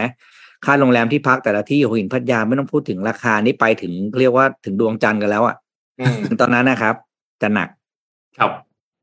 เพราะว่าเงินมันหายดีมานมันหายไปเลย เนาะอืมอืมแล้วแล้วมันห้ามไม่ได้ ซึ่งเราก็ไม่พี่ไม่บอกว่าห้ามทุกคนไปเที่ยวนะมันเป็นชีวิตส่วนตัวทุกคนพี่ไม่สามารถไปไปไปบอกได้ แต่สิ่งที่บอกคือ cash flow ที่จะอยู่ในระบบเศรษฐกิจบ้านเรา ก้อนใหญ่ ๆ ก้อนหนึ่งมันจะหายไปเลยนะอือืมมในแล้วรกลายเป็นเราก็จะเราก็จะแบบอะเฮ้ยเงินหายจากระบบอีกแล้วอืมสภาวะจะกลับมาอีกกลายเป็นความซับซ้อนอีกหนึ่งก้อนจะเข้ามาพันกับเศรษฐกิจบ้านเรา ทุกวันนี้เงินไม่ได้ขาดยังวุ่นวายขนาดนี้ อ่าใช่ในในในการใช้จ่ายนะพี่ปิ๊กนะอะอืมแต่แต่แต่แต่คือคือคือสมมุติถ้าเกิดเราเรามองตัวตัวสปายเงินที่หายไปนะ ผมเดานะ ผมเดาอืมถ้าผมเป็นคนยุโรปนะ ผมไมเกรดมาไทยแลนด์เลย ช่วงเนี้ยเออช่วง Q4 เนี่ยอ่าซึ่งซึ่งซึ่งมันอาจจะแอบสอบกันกันกันนิดนึงก็ได้นะครับ แล้วก็ผมไม่แน่ใจว่าได้ไปจองบัตรงานไทยเที่ยวไทยไหม หมดเร็วมาก เออใช่หมดเร็วมาก หมดเร็วมาก ผมเพิ่งรู้ว่ามันมีธุรกิจอย่างนี้แชร์ให้ฟัง ไปไปไปยืนรอไปยืนเฝ้าหน้าบูธผมก็ใช้บริการเขาก็คิดคิดค่าบริการใบละร้อยหนึ่งอะเออ อันนี้แบบจริง ๆ นะ เหมือนแบบ เออมันมันก็มีbusiness แบบนี้เกิดขึ้นนะ ผมผมก็เพิ่งรู้เหมือนไปต่อคิวอะสมมติเราอยากซื้อเยอะๆใช่ไหม voucher คือเราไม่ได้ซื้อมาตุนนะ แต่เราซื้อมาเที่ยวเอง อย่างโรงแรมที่เราอยากไปอย่างเงี้ยเราก็ซื้อเลยอืมอืมสิบยี่สิบใบรอเลย แต่ปรากฏเฮ้ยจะให้เราไปก็นู่นนี่อยู่เขาบอกโอ้โหมีคนจองทีนะเขาไปซื้อทีนะพี่สองสามร้อยใบเออ บางเจ้านะ มาวันแรกหมดเกลี้ยงเลยครับไทยเที่ยวไทยนะอืมเออ ถือว่ายังมีศักยภาพในการคนมันอั้นจริงนะบ้านเราเนี่ย อืมจริงครับจริงๆมันเป็นกลยุทธ์ด้วยนะ คือเราเป็นต้องการเขาก็ต้องการแบบว่าอ้าวเอาเงินมาก่อนแน่ๆคุณจะเที่ยวเมื่อไหร่เรื่องของคุณอืมอืมแต่ในฉันได้เงินไว้ก่อน คือแคชโชมันว์คือมาแล้กาวรหนีไปแค่ในเชิงการตลาดก็คือเขาเรียกว่า เตะเตะอะไรนะเมื่อก่อนเขาเรียกเขาเรียกว่าอะไรนะเขาเรียกเตะตัดขาคู่แข่งอะ อือ่ามเพราะว่ามันคือการแย่งเงินกับแย่งเวลาเที่ยวถูกไหมอืมอืมถูกครับ นนท์เนี่ย Q4 ไปจะเที่ยวสักวันหนึ่งเนี่ยนนท์ก็ต้องเลือกแล้วว่าจะไปไหนได้ถึงเวลาเราทำงานทำการเวลาเที่ยวเรามีจำกัด ครับ คือจะไปรอวันที่นนท์จะได้เที่ยวแล้วไปซื้อไปซื้อหาวอลเชอร์ไปจองมันไม่ทันกินแล้วมันต้องแย่งแย่งเงินมาก่อน จริงจริงจริงพี่ส่วนคุณจะเที่ยวไม่เที่ยว up to you แล้วในบัญชีก็ไม่เป็นไรก็เป็นก็เป็นรายได้แต่ยังไม่ต้องรับรู้แต่เมื่อไหรอย่างน้อยฉันได้เงินสดถูกปะอืม แล้วงบก็สวยนะ รายได้เข้ามาแม้จะเป็นการยังไม่รับรู้ก็ตามเพราะมันคือ ถ้าทำมาทีมเขาเรียกว่ารายได้ที่ต้องรอการการการให้บริการ แต่เงินอย่างน้อยเงินคุณได้แล้วไงอืมแล้วใช่ถ้าแล้วราคาห้องพักแพงๆเข้าไปขายคนที่แบบเทียบแบบ last minute อืมเฮ้ยถ้ามองทางการตลาดนี่มันซับซ้อนมากคือ pricing strategy ที่แบบซับซ้อนสุดๆ แต่ว่าคนที่เข้าใจจะเป็นแบบนี้ โรงแรมที่ไม่ออกมาขาย voucher จะบอกเลยว่าพลาด อืม คุณไม่ได้พลาดเพราะห้องพักคุณไม่ดีนะ แต่คุณพลาดเพราะคุณแย่งเงินไม่ทันชาวบ้าน ใช่ แย่งเวลาไม่ทันด้วยนะ ถ้าถ้าถ้าอืมพูดไปบอกเมื่อกี้นะใช่คือแย่งเวลาเขาไม่ทัน คือเงินน่ะมีจ่าย แต่เวลอ้าวจะไปไหนอะหัวหิน พัทยาอืมเขาใหญ่อะมีมีอยู่แค่เนี้ยเขาใหญ่ส่วนใหญ่หลักๆเออนะให้มันนะเจอสเออมีวนที่ๆเอาขับรถวไปนๆได้สามใช่ไหมที่เนี่ยเอออืม ประมาณนี้นะครับ ก็อืมก็เป็นเป็นประเด็นที่น่าติดตาม พอดีเดี๋ยวแหมตอนแรกว่าจะโยนให้น้องนนท์อ่านข่าวแต่เดี๋ยวขอแทรกอีกข่าวแล้วกันได้ครับได้ครับ พอดีว่าพอพูดถึงเรื่องท่องเที่ยวเป็นอีกข่าวหนึ่งที่เตรียมมาพอดี สัปดาห์ที่แล้วเจ้าหนี้ไฟเขียว แผนฟื้นฟูการบินไทยครับมาแล้วมาเรื่องนี้สิบมานาทีโอ้อยากฟังอยากฟังมาอยากแล้วฟังอันนี้อันนี้เรื่องเรื่องเรื่องใหญ่คือกลับมาอืมฟื้นฟูแล้วนะครับมาหาข่าวคุยกัน คือในเนื้อข่าวเนี่ยเขาบอกว่าอะพูดตามเลยนะ บริษัทขอเรียนว่าที่ประชุมเจ้าหนี้มีมติตามมาตรา 90ทับ46 แห่งพระราชบัญญัติล้มละลาย พุทธศักราช 2483 โดยมีเจ้าหนี้ที่มีจำนวนหนี้รวมกันร้อยละ 78.59 คือเยอะมากนะครับ เข้าร่วมประชุม และร่วมออกเสียงยอมรับการแก้ไขฟื้นฟูกิจการที่ผู้บริหารแผนฟื้นฟูกิจการได้ยื่นต่อเจ้าหน้าที่พิทักษ์ทรัพย์ นี่คือเนื้อข่าวก็คือโอเคยอมแล้วเดี๋ยวเราไปไปไปคุยกัน แล้วชวนชวนคุยนะครับ รอบเนี้ยกำหนดเงินทุนก้อนใหม่เนี่ยประมาณ 25,000 ล้าน ในการปรับโครงสร้างหนี้นะครับด้วยการเอาไปชำระหนี้เก่านะครับแล้วก็เอาทุนใหม่มาเป็นทุนหมุนเวียน คราวนี้แนวทางในการแก้เขามีอะไรบ้าง คือถ้าถ้าทางการเงินก็จะมีเพิ่มทุนเพิ่มทุนผู้ถือหุ้นเดิมนะครับไปหาทุนใหม่ แปลงหนี้เป็นทุนเพื่อเพื่อให้โครงสร้างหนี้เนี่ยมันมันอยู่ในระดับที่สามารถรับได้ เพราะว่าอย่าลืมว่าการมีไทยแต่เดิมเนี่ยเป็นรัฐวิสาหกิจที่ไม่คล่องตัวเลย แต่อยู่ในอุตสาหกรรมที่มีการแข่งขันสูงมาก คือต้องบอกงี้ครับ อันนี้เดี๋ยวให้พี่ปิ๊กเล่าเพิ่มเติม หลังจากข่าวตรงนี้ผ่านไปก็ได้ก็คือว่า สินค้าคอมมูนิตี้ส่วนใหญ่ ยกตัวอย่างเช่นอะไร น้ำมัน การเงินเช่นธนาคาร สายการบิน เครื่องดื่มชูกำลังอะไรพวกเนี้ย มันเป็นสินค้าที่ไม่มีความแตกต่างทาง products มากนะเพราะฉะนั้นมันจะต้องเน้นการสร้างแบรนดิ้งเป็นหลักถูกไหมครับอืมแล้วตัวเนี้ยมันมันจะเป็นค่าค่าใช้จ่ายหลักๆที่ต้องทำแต่ปรากฏว่าพอมันเป็นแนวทางรัฐวิสาหกิจแล้วเนี่ยเรื่องพวกเนี้ยมันไม่คล่องตัวเท่าไหร่คือมันจะต้องยื่นเรื่องทำอะไรเยอะแยะมากมายนะครับ ซึ่งแปลว่าแนวทางการปรับตรงเนี้ยมันทำให้กระทรวงการคลังที่เป็นผู้ถือหุ้นใหญ่เนี่ยต้องลดสัดส่วนนะครับ แล้วก็มีแบงก์อะไรใหญ่ ๆ ที่เขาเข้ามาถือด้วยนะครับ ตอนนี้ถ้าเราเข้าไปดูงบงบดุลดีๆเนี่ยต้องบอกว่า งบดุลของการบินไทยนะครับ ล่าสุดนะ มีเงินสดอยู่ในงบดุลประมาณหนึ่งหมื่นสามพันล้านครับหมื่นสามพันล้านนะ เพราะฉะนั้นเขาไม่ต้องใช้เงินในการเอ่อฟื้นฟูกิจการถึงห้าหมื่นที่ตอนแรกคุยกันเอาแค่สองหมื่นห้าพอนะครับแล้วตอนนี้ธุรกิจการบินมันฟื้นเหมือนที่เราคุยกันนะ การท่องเที่ยวเริ่มดี ยอดบุ๊กิ้งการบินไทยเนี่ยขึ้นมาประมาณ 80%ผมไปดูผลประกอบการล่าสุด Q2 นะครับ ซึ่งเพิ่งประกาศไปนะtop line นะ รายได้การบินไทยนะครับ รวม 21,000 ล้าน เพิ่มขึ้น 15,000 ล้าน นะครับเมื่อเทียบกับช่วงเดียวกันเมื่อปีก่อนที่ขึ้นมาประมาณ 280%จากผู้โดยสารเพิ่มนะครับแล้วก็การส่งสินค้าเพิ่ม แล้วก็มีรายได้จากพวกค่าโดยสารแล้วก็ค่าน้ำหนักส่วนเกิน 13,300 กว่าล้าน เพิ่มขึ้นมาอีกหมื่นสองนะครับขึ้นมาประมาณพันสามร้อยเปอร์เซ็นซึ่งแน่นอนแหละ จากปีที่แล้วมันมันไม่ได้มีอะไร มันก็เลยกระโดดขึ้นต้องเยอะพอสมควร แต่บอททอมไลน์ยังขาดทุนอยู่ประมาณสามพันกว่าล้าน คือเทียบกับไตรมาสเดียวกันเมื่อปีที่แล้วก็ลบไปหนึ่งร้อยกว่าเปอร์เซ็นต์นะครับเขาคาดการณ์ว่าการปรับโครงสร้างเนี่ย จะทำให้ส่วนผู้ถือหุ้นเนี่ยกลับมาเป็นบวกได้ปีหกเจ็ดเพราะว่าขาดทุนสะสมนะครับ การขาดทุนสะสมเนี่ยคือต้องล้างขาดทุนสะสม ซึ่งขาดทุนสะสมเนี่ยตัวเลขสวยมาก ส่วนผู้ถือหุ้นติดลบนะเจ็ดหมื่นเจ็ดพันเจ็ดร้อยเจ็ดสิบห้าล้านบาทโอ้โหคือหนักมาก คือถ้าเป็นบริษัทอื่นเนี่ยถ้าไม่ใช่รัฐวิสาหกิจคือเจ๊งไปนานแล้วครับอืมไม่ต้องขาดทุนสะสมขนาดนี้นี่คือ ส่วนผู้ถือหุ้นน่ะขาดทุนสะสมประมาณเจ็ดหมื่นล้านนะครับ คือเขาก็มีการนอกจาก การปรับโครงสร้างนู่นนี่เขามีการขายเครื่องบินด้วยนะ เครื่องบินครับ A สามตัว A สามสี่ศูนย์ที่เป็นข่าวเนี่ยก็คือขายออกแล้ว ใครอยากเข้าไปดูเครื่องบินนะครับ เข้าไปที่เว็บ thaiaircrafttrading.com เราจะเห็นเลยว่าการบินไทยเขาเอาเครื่องบินอะไรมาขายบ้าง ซึ่งตอนนี้ที่ขายไปแล้วก็จะมีอย่างอ่า Airbus A สามสี่ศูนย์ Boeing เจ็ดสี่เจ็ดคือตัวเครื่องเครื่องหลัก ๆ ที่การบินไทยเขาใช้อยู่เนี่ยจะมี Air- Airbus A สามห้าศูนย์กับ Boeing เจ็ดเจ็ดเจ็ดนะครับ ฝากไว้สำหรับคนที่ ชอบเครื่องบิน คราวนี้ เรามาดีฟดาวกันอีกนิดนึงว่าเฮ้ยอะไรทำให้การบินไทยมันมันเลอะเทอะเละเทะอะไรขนาดนี้นะครับ ต้องบอกว่าแบ่งเป็นสองส่วนก็คือ ภายในกับภายนอก ภายในเนี่ยมันเป็นเรื่องของอย่างที่เราเป็นเข้าใจเรื่องข่าวอะนะเรื่องการจัดซื้อจัดจ้างเรื่องค่าใช้จ่ายพนักงานอ่าที่ไม่สามารถลดได้ ซึ่งอันนั้นเดี๋ยวเดี๋ยวเดี๋ยวว่ากันนะครับ แต่เรื่องของภายนอกก็คือการแข่งขันอุตสาหกรรมการบินเนี่ย เป็นเป็นสิ่งที่เราต้องต้องรู้นิดนึงเพราะว่าการบินไทยเนี่ยดูตัวเลขนะ ปีหกหนึ่งขาดทุนไปหนึ่งหมื่นหนึ่งพันล้าน ปีหกสองขาดทุนไปหนึ่งหมื่นสองพันล้าน ปีหกสามขาดทุนไปหนึ่งแสนสี่หมื่นหนึ่งพันล้าน มันจะอะไรขนาดนั้น คือธุรกิจนี่คือแบบเลอะเทอะมากนะครับ ธุรกิจสายการบินเนี่ยตรงนี้อยาก deep down แล้วก็เล่าให้ฟัง มันเป็นธุรกิจที่มีคำหนึ่งที่เราต้องเข้าใจ เพราะว่าไม่ว่าจะเป็นคนหุ้นหรือคนทำธุรกิจต้องรู้จักคำว่า operating leverage ครับคำนี้ยากหน่อย แต่มันหมายถึงว่าถ้ายอดขายเปลี่ยนนิดหน่อยกำไรมันจะเปลี่ยนเยอะคือหมายถึงว่าถ้าเกิด top line มันขยับนิดเดียวเนี่ยไม่ว่าจะขึ้นหรือลงเนี่ยbottom line มันเปลี่ยนเยอะเช่น top line ขยับขึ้น 5%ตัว bottom line อาจจะขึ้นประมาณ 20%เกี่ยวกับต้นทุนพวก fixed cost ต่างๆ ซึ่งเราลองคิดถึง business model ของสายการบินนะครับ มันเป็นธุรกิจที่มีต้นทุนคงที่สูงมาก ผู้โดยสารมากน้อยไม่รู้อะบินขึ้นทีหนึ่งจ่ายเท่าเดิม fixed cost สูงมากนะครับในขณะที่ variable cost หรือต้นทุนแปรผันน่ะมันมันก็มีหลักๆ แค่เป็นค่าน้ำมัน เพราะฉะนั้นยอดขายที่เพิ่มขึ้นน่ะมันจะกระทบกับ bottom line ทันที เมื่อเมื่อมันถึงจุดที่ break event เพราะฉะนั้นให้ลองสังเกตดูดีๆว่า ช่วงโควิด ธุรกิจที่โดนหนักที่สุด คือธุรกิจที่มี operating leverage สูง สายการบิน โรงแรม ร้านอาหาร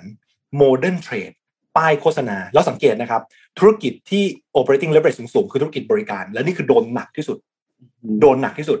ในขณะที่ธุรกิจที่มี operating leverage ต่ำๆหรือ fixed cost ต่ำเมื่อเทียบกับต้นต้นทุนแปรผัน ซื้อมาขายไป ไม่ต้องถือคอสเยอะ รอดไม่ต้องสต็อกของ เช่นพ่อค้าแม่ค้าออนไลน์ไงอ่าเนี่ยเราเราจะเห็น business model ซึ่งซึ่งเหมาะกับใน แต่ละช่วงด้วยซ้ำเพราะฉะนั้นในมุมคนทำธุรกิจเองเราอาจจะเลือก business model จากสภาวะเศรษฐกิจหรือโครงสร้างของธุรกิจโดยโดยธรรมชาติก็เป็นไปได้ เพราะฉะนั้นนะครับสำหรับคนลงทุนในหุ้นหรือว่านักธุรกิจนะที่อยากได้กำไรเยอะๆอยากอยากได้หุ้นเป็นเด้งๆลองหาธุรกิจที่ operating leverage สูงๆแล้วหาจุดที่มัน break even ให้เจอ เพราะว่าจากจุดที่มัน break even ไปแล้วอะสุดท้ายไอ้ก้อนนั้นมันจะกลายเป็นกำไรทั้งหมด และนั่นแหละคือจุดที่ กำไรมันจะเติบโตแบบก้าวกระโดดนะครับ เพราะฉะนั้นตรงนี้ก็เป็นเป็นเป็น point ที่ฝากไว้สำหรับเนื้อข่าวนี่คือต้องบอกว่าเป็นเป็น trick of the trade แล้วกันนะพี่ปิ๊กนะสำหรับการอ่าน business model ที่มี operating leverage สูงๆ แล้วพอมันผ่านจุดคุ้มทุนไปได้ รายได้ที่เหลือจะบุ๊กเป็นกำไรทั้งหมด เหมือนร้านร้านก๋วยเตี๋ยว ถ้าร้านหนึ่งเอ่อ break event วันหนึ่งห้าสิบชาม ผ่านจากห้าสิบชามแรกไปแล้วที่เหลือกำไรล้วน ไอจุดระเบิดกำไรอะไปอยู่ชามที่ห้าสิบเอ็ดแบบนี้เป็นต้นครับพี่ปิ๊กน้องนนท์ครับฝากไว้รอดูครับ คือเมื่อช่วงเวลาสองปีที่ผ่านมา มันมีความแตกต่างที่ถ้าใครเรียนสมมติใครเรียน MBA อยู่สมมติอย่างนี้ยนะเราจะพอพูดแบบว่า หาเคสที่มาเปรียบเทียบกันอะเมื่อก่อนสายการบินก็เทียบ Airbus Boeing ใช่ไหมอืมแต่ถ้าในช่วงโควิดที่ผ่านมา พี่อยากให้ไปหาอ่านเอาการบินไทยหาเรามีอ่านเยอะละ ไม่ต้องทำอะไร ไปหาอ่านของเวียดเจ็ตอืม ว่าเวียดเจ็ต Jet เปลี่ยนตัวเองยังไง ที่ไม่เคยขาดทุนนะครับ ช่วงโควิดทั้งสองปีเวียดเจ็ตไม่เคยขาดทุน เพราะว่าคิดเร็วทำเร็ว เป็นสายการบินแรกที่ยอมถอด อะไรนะเขาเรียกเก้าอี้ผู้โดยสารออกแล้วเปลี่ยนเครื่องบินเป็นคาร์โก้อืมปรับตัวแล้เร็ววเครื่องบินโดยสารเนี่ยถอดเบาะออก แล้วก็เอาทุกอย่างอ่าสเปซในนั้นมาขนสินค้าแทน เพราะที่พี่พูดเรื่องนี้เข้ามาเพราะว่าเป๊กพูด คำหนึ่งตัวเลขของการบินไทยในปีที่ผ่านมาคือตัวเลขค่าขนน้ำหนักเกินกับค่าขนในที่บอกเป็นรายได้เพิ่มมาหมื่นกว่าล้าน อ่าใช่ครับใช่ครับ พวกสัมภาระพวกสินค้า เนี่ยแหละ Vietjet เขาเอาแบบ ก็คือ turn เบาะตรงนั้นแทนที่เป็นเก้าอี้ให้คนนั่งไม่เอาละขนของอย่างเดียว แล้วส่งผลทำให้ Vietjet เป็นเป็นสายการบินนะครับ ที่เพิ่ม fleet ได้ช่วงโควิด อืม แล้วก็มีการทำ co เขาเรียกภาษาเขาเรียก collab แล้วกันนะภาษาวัยรุ่น collab กับ UPS ก็คือflight ที่ไปยุโรปที่ก็คือ Vietjet เป็นคนขาย ของที่จะส่งจากเวียดนามหรือจากเอเชียไปยุโรป แต่ให้จ้าง UPS ไปส่งอีกทีอืมไม่ต้องเพิ่ม fleet เองเพื่อบินไปยุโรป แต่ว่าช่วงนั้นยุยุโรปก็บินไม่ได้ถูกไหมครับ UPS ก็ส่งอะไรไม่ได้เหมือนกัน ก็ไปจ้าง UPS เนี่ยนะขนส่ง กลายว่าตัวเองรับบททั้งเป็นโอเปอเรเตอร์ด้วย แล้วก็เป็นนายหน้าต่อแถวขายหัวคิวเหมือนไปเหมือนหัวคิวอะไรนายหน้าไปไปไปไปรับซื้อ voucher ด้วย อ่า นี่คือความนี่คือความต้องบอกว่าความไวและความเฉียบคมของ Vietjet ที่พาตัวเองรอดมาถึง รอดรอดช่วงโควิดมาได้โดยที่ไม่ขาดทุน ครับ น่าสนใจมาก อืมต้องเข้าใจ operating system แล้ว action ไวด้วยนะ คือธุรกิจที่มันมีใช่ asset เยอะๆเป๊กเหมือนที่เป๊กพูดใช้คำว่า operating leverage อะasset มันต้องเคลื่อน อืม คือคำว่าเคลื่อนคือถูกใช้งาน เมื่อถูกใช้งาน เมื่อถูกใช้งานเงินเงินมันจะเข้า แล้วเราก็จะวัดกันเรื่องของอะไรนะเขาเรียก loading capacity ใช่ไหมครับเขาเรียกว่าอืมเขาเรียก loading เออ load factor ก็คือจำนวนผู้โดยสาร แต่ถ้าเป็น logistics เขาเรียก load load loading cap ครับก็คือในตู้หนึ่งตู้คอนเทนเนอร์หนึ่งเนี่ยคุณใส่ของไปได้เต็ม cubic หรือเปล่า หรือ ในตัวเครื่องบินลำหนึ่งเนี่ย คุณใส่สินค้าไปได้เท่าไหร่ อืมอืมหรือในโรงแรมคนเข้ามาพักเต็มอืมแค่ไหนอ่าอ่าใช่ นั่นแหละอะรอดูไปน่าสนใจครับ เป็นสิ่งที่ครัเขาบเอามาวัดกันอะว่าอืมว่าช่วงคือช่วงที่มันไม่ไม่เป็นวิกฤตอะเขาก็ดูกันว่าคุณจะเก็บโอกาสได้มากแค่ไหน แต่พอช่วงที่เป็นวิกฤตอะคุณยังสามารถที่จะเอาตัวรอดได้แค่ไหนเนาะอืมซึ่งอันเนี้ยอันเนี้ยเป็นเคสอันหนึ่งที่ชัดเจนมากเพราะว่าทั้งธุรกิจ sector นั้นอะมันเละเทะหมดเลย แต่เขาสามารถที่ยังคงคงกำไรอยู่ได้เนี่ยนะว่าอันเนี้ยน่าสนใจนมพามาดูอีกอีกเรื่องหนึ่งครับ ที่น่าสนใจขอ PR อันหนึ่งคือช่วงที่ผ่านมาถ้าใครติดตามข่าวของแบงก์ชาติเนี่ยนะครับธนาคารแห่งประเทศไทยเนี่ยจะเห็นอันหนึ่งก็คือแบงก์ชาติเนี่ยเริ่มมีการศึกษา เริ่มมีการพัฒนาระบบตัว CBDC น่าจะเคยได้ยินคำว่า CBDC อืมกันบ้างนะครับ Central Bank Digital Currency เนี่ยนะครับพูดกันมาตั้งแต่ปี 61 แล้วนะครับภายใต้ตัวโครงการอินทนนท์เนี่ยนะครับ ก็ช่วงเริ่มต้นเนี่ยเป็นการทดสอบตัวระบบการชำระเงิน แบบในระดับสถาบันการเงิน หรือว่าตัวโฮเซลก่อน แต่ว่าวันนี้เนี่ยทางด้านของธนาคารแห่งประเทศไทยเนี่ยนะครับกำลังจะเริ่มทดสอบสกุลเงินดิจิทัลภาคประชาชนแล้ว ก็คือตัว Retail CBDC อธิบายให้ฟังครับ ก่อนจะไปลงรายละเอียด เราทวนกันนิดนึงว่าไอตัวสกุลเงินดิจิทัลที่ออกโดยธนาคารกลาง ให้กับประชาชนใช้งานที่จะเรียกว่า Retail CBDC เนี่ยมันคืออะไร ตัวนี้เนี่ยนะครับ Retail CBDC เนี่ย มันคือเงินในรูปแบบของธนบัตรที่มันถูกพัฒนาให้มันกลายเป็นรูปแบบที่เป็นเงินแบบดิจิตอลนะครับทำให้การถือ Retail CBDC เนี่ยมันเทียบเท่ากับการถือธนบัตรเลย ไม่มีความเสี่ยงนะครับนับเป็นโครงสร้างพื้นฐานทางการเงินอันหนึ่งที่น่าสนใจแล้วก็สำคัญนะครับ ที่จะเชื่อมโอกาสจากทุกมุมของไทย ให้มันเป็นแบบไร้พรมแดนนะครับ ช่วยเพิ่มโอกาสทางการแข่งขัน ช่วย ให้ความโปร่งใสมากขึ้น ติดตามได้แบบเรียลไทม์การ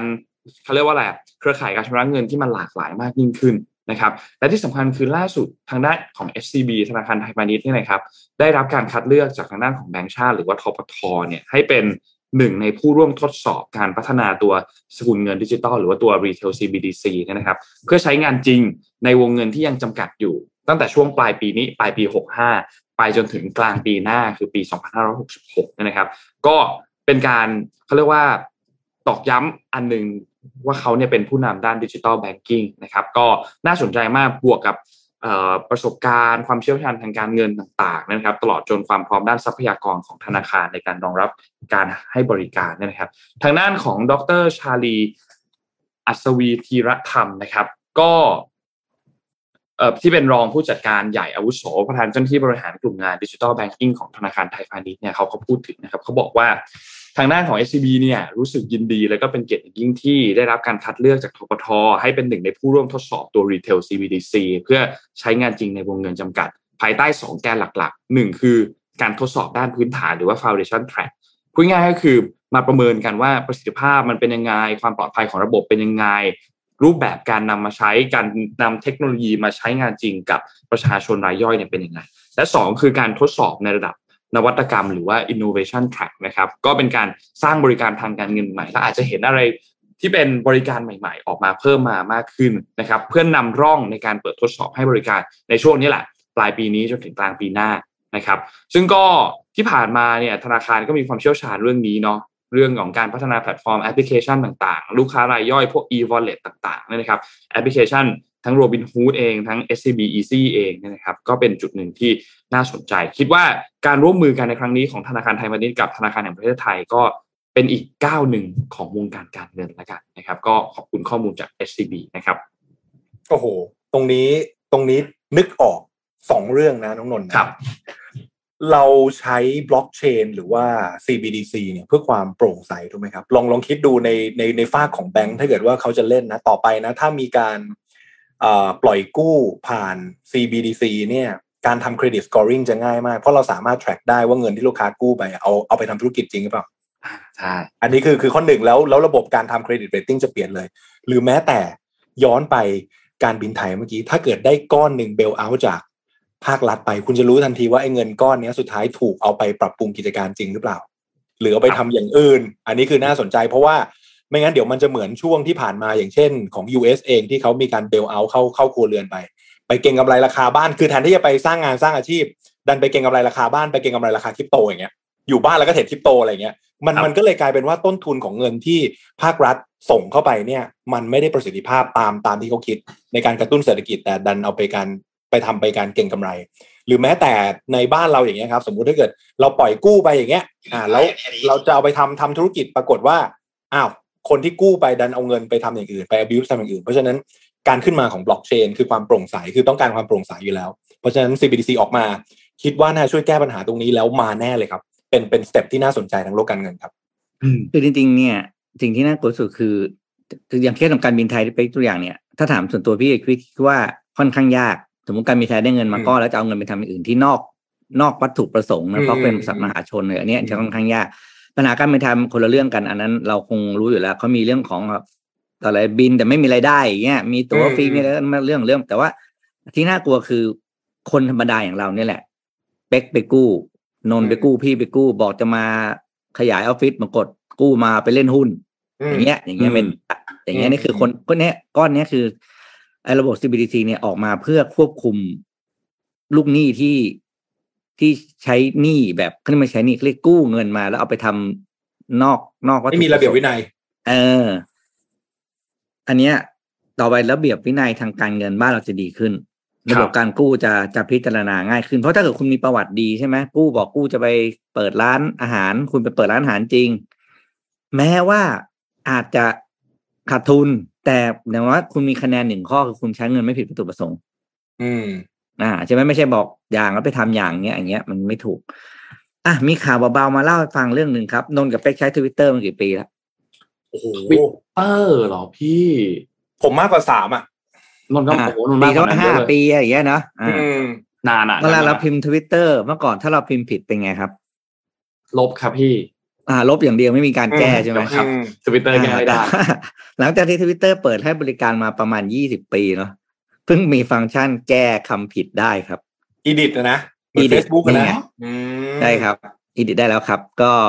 เนี่ยครับ คือนิวยอร์กไทมส์ก็ลองตึ๊ดๆก็คือนิวยอร์กไทม์ถึงขั้นลงเป็น breaking news นะครับ ว่า Twitter เนี่ยมีสามารถมีฟังก์ชันให้เราไปแก้คำผิดตอนที่เราทวีตไปได้แล้วอืสมมติว่า สมมติอย่างเป๊กทำเป๊กต้องพิมพ์ตัวเลขเยอะๆใช่ไหมสองแสนล้านตกศูนย์ไปตัวหนึงเนี่ย สมมตินะเนี่ยคือ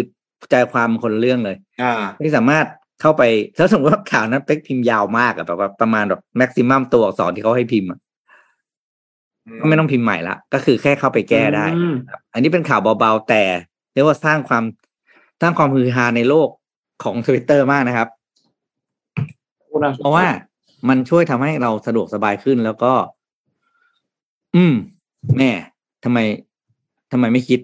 มาตั้งนานแล้ว เออเนาะจริง ๆ มันมันควรจะแก้ได้ซึ่งนี่มันแล้วก็เป็นพอ identity ของ Twitter มากเลยนะบอกเขาต้องการให้คุณน่ะระมัดระวังการพิมพ์ก่อน นี่คือความตั้งใจของ Twitter ไงคือ คือความที่ว่า text text message มันเร็วมากงั้นเขาไม่ต้องการให้อะไรมานะแก้เออเขาต้องการให้แก้เพราะฉะนั้นก่อนจะพิมพ์ก่อนทวิตอะไรเนี่ย ให้คิดให้ดีก่อนเพราะมันแก้ไม่ได้นะ อืมอืมอ่าแต่นี่คือมีละเริ่มมีการแก้มาละแต่ เข้าใจว่าถ้าถึงแก้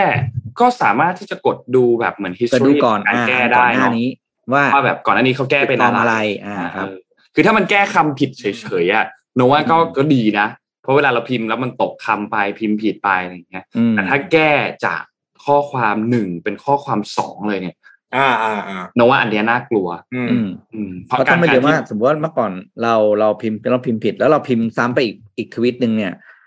คนที่เขาได้ทวิตแรกอาจจะไม่ได้เห็นทวิตที่สองนะ ใช่ใช่ใช่ครับ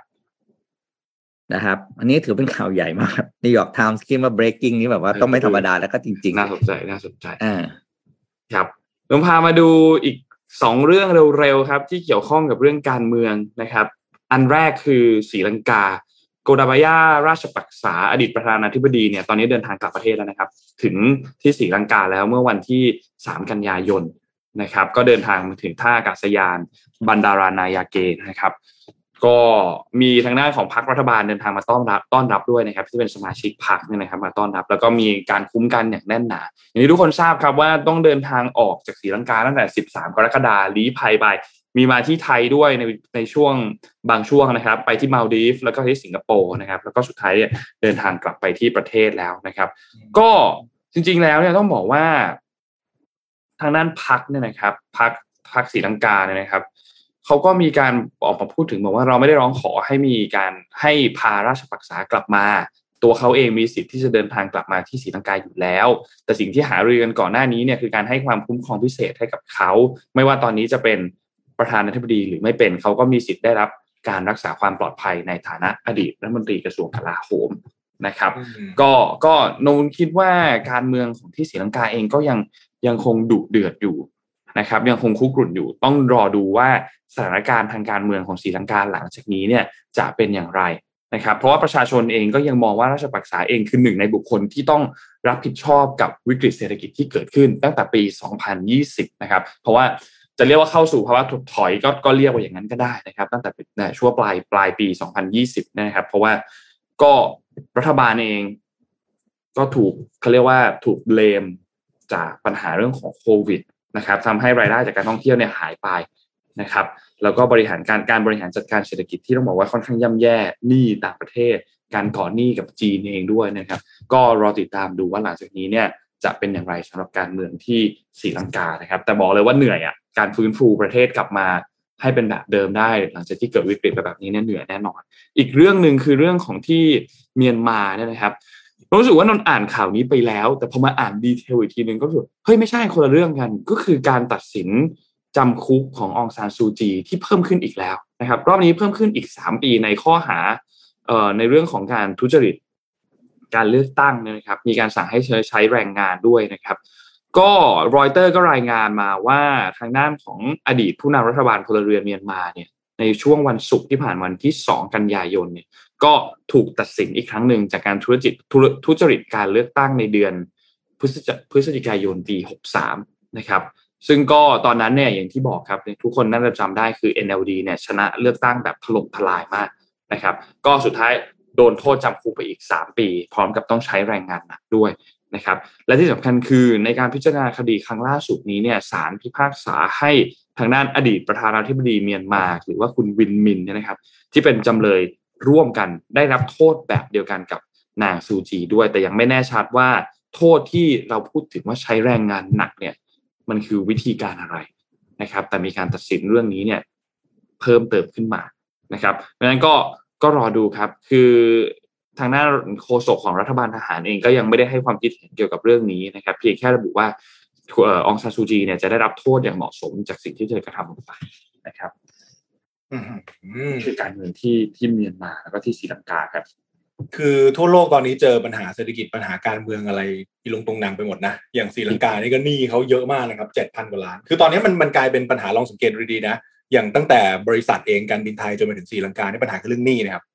เรื่องหนี้ก่อนเลยอันดับแรกเลยเพราะฉะนั้นต้องปรับปรุงโครงสร้างหนี้ก่อน ซึ่งถ้าเกิดเอาเอาเอาท่าตามบริษัท ถ้าบริษัทเพิ่มทุนประเทศก็คือการเก็บ เก็บภาษีหนักขึ้น แต่ตอนนี้คือเศรษฐกิจมันไปไม่ได้ไงเพราะฉะนั้นเก็บเก็บภาษีไม่ได้ ก็ต้องกู้เงินก้อนใหม่ให้แบบเข้ามาหมุนนะครับ ก็เลยอาจจะเป็นไปได้ว่าประเทศต่างๆ ที่มีปัญหาก็สุดท้ายน่าจะมาทางท่าของ IMF แล้วก็เบลเอาไป คือต้องต้องแก้เรื่องหนี้ก่อน อันดับแรกคือคือแก้เรื่องหนี้ก่อน แล้วพอเรื่องหนี้เริ่มเริ่มชะลอปุ๊บคือต้องหยุดเลือดก่อน พอหยุดเลือดเสร็จปุ๊บเนี่ยค่อยไปดูว่าจะมีการพัฒนาเศรษฐกิจยังไง ดึงคนเข้ายังไง อย่างบ้านเราต้องบอกว่าได้เปรียบมากนะครับ ในฝั่งท่องเที่ยวนะ อย่างน้อยมันมีจุดแข็งว่าเออ ถ้าเกิดประเทศนั้นประเทศนี้มีปัญหาเข้ามาไทยก่อน แล้วทุกๆเขาเขาเรียกอะไรครับนะชาวต่างชาติที่เข้ามาในไทยเนี่ย ทุกคนก็ spending รายเดือนหนักอยู่แล้ว เพราะฉะนั้นก็เป็นสิ่งที่คาดหวัง เป็นตัวเลขหนึ่งที่คาดหวังว่าตัวเลขการท่องเที่ยวของบ้านเราจะดีขึ้นนะครับ แล้วก็เงินน่าจะสะพัดมาก ๆ ในบ้านเราใน Q4 นะครับ ก็เดี๋ยวรอติดตามดูกันไป อย่างที่บอกว่าเดือนนี้รับรองว่าข่าวเศรษฐกิจเดือดแน่นอนนะครับ อืม เต็มที่เลยนะครับ อะครบถ้วนนะวันนี้ครับ ครบถ้วนครับ ครบถ้วนครบละอืม วันนี้ เดี๋ยวรอดูเรื่องเรื่องโอเปกใช่ไหมครับพี่เป๊กวันนี้ใช่ครับเอะวันนี้ครับ วันนี้รอแล้วดูก็เงินเฟ้อด้วย เงินเฟ้อบ้านเรา อ่า ประกาศเท่าไหร่เดี๋ยวดูกัน รอติดตามดูครับ คิดว่าหนูว่าเรื่องโอเปกเนี่ยน่ากลัว น่าน่าน่าน่าสนใจว่าจะเป็นยังไงก็รอดูครับ วันนี้วันนี้ขอบคุณ SCB ครับผู้สนับสนุนแสนใจดีของเรานะครับ ขอบคุณ SCB ที่คอยสนับสนุนพวกเรามาโดยตลอดนะครับ และขอบคุณดีน่าโทนิวครับน้ำเต้าหู้ออร์แกนิกหอมอร่อยดีกับสุขภาพให้คุณออร์แกนิกได้ทุกวันนะครับ และสุดท้ายขอบคุณผู้ฟังทุกๆท่านด้วยครับ ที่ติดตาม MDR ทุกๆเช้านะครับ ก็สัปดาห์นี้พบกันเต็มๆ 5 วันแบบเข้มข้นแน่นอนสัปดาห์นี้พี่เป๊กมาสองวันด้วยใช่ไหมครับพี่ มาสองวันครับ เดี๋ยวมาอีกทีวันพฤหัส วันเดี๋ยพมาฤหัสนะครับ เดี๋ยวเจอกันนะครับ ก็ขอบคุณท่านผู้ฟังทุกๆท่านด้วยครับ ขอให้มีความสุขกับสัปดาห์ใหม่นะครับ กับการทำงานในสัปดาห์นี้ครับแล้วเจอกันใหม่วันพรุ่งนี้ครับ สวัสดีครับ สวัสดีครับครับ Mission Daily Report start your day with news you need to know